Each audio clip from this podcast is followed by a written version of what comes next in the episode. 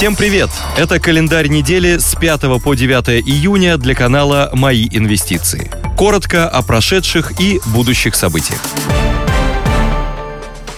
В понедельник, пятого июня, состоялось годовое общее собрание акционеров «Киви». Также прошло заседание Совета директоров «Русала». В повестке был вопрос о дивидендах. Закрылась книга заявок на доразмещение замещающих долларовых облигаций «Газпрома» с погашением в июне две тысячи двадцать седьмого года.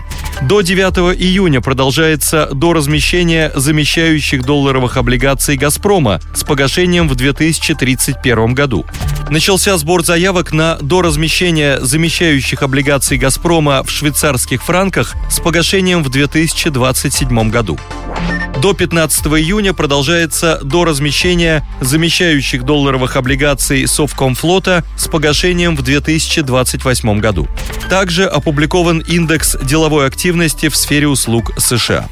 Во вторник, шестого июня, прошли годовое общее собрание акционеров Норникеля и годовое общее собрание акционеров Полюса.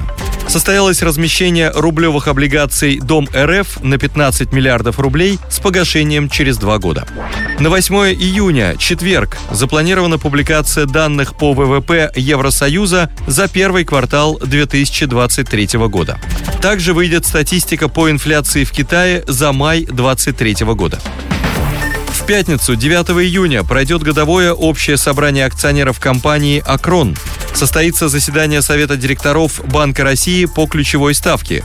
Выйдут сокращенные результаты Сбербанка по российским положениям по бухгалтерскому учету. Также запланировано годовое общее собрание акционеров компании «Северсталь». Спасибо, что слушали нас, и до новых встреч. Другие новости читайте в телеграм-канале «Мои инвестиции».